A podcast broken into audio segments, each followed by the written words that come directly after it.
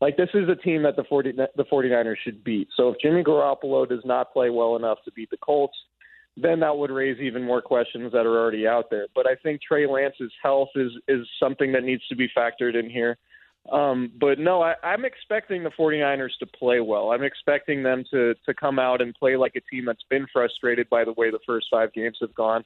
This is a team that has played pretty well off the bye week. You remember last year, even with Nick Mullens um, and all the injuries they had, they came out of their bye week later in the season and, and really took it to the Rams uh, down in LA for, for a rare victory last year. So I, I think the 49ers should play well. Obviously, it's on a national stage, it's the NBC game.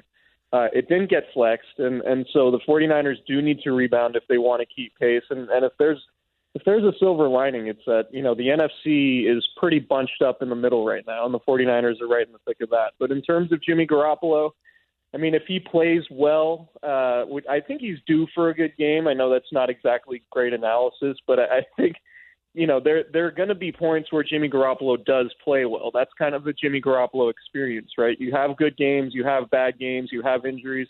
Um, we haven't had a really good game from Jimmy Garoppolo yet, maybe since Week One against Detroit.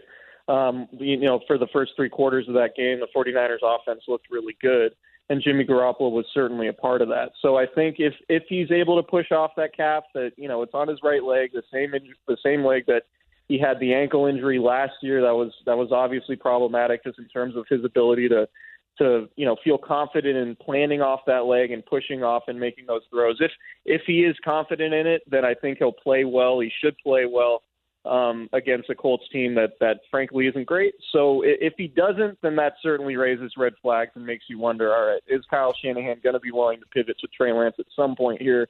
Because at two and four, it's going to be really hard to to justify continuing with Jimmy Garoppolo given the way he he would have played to this point.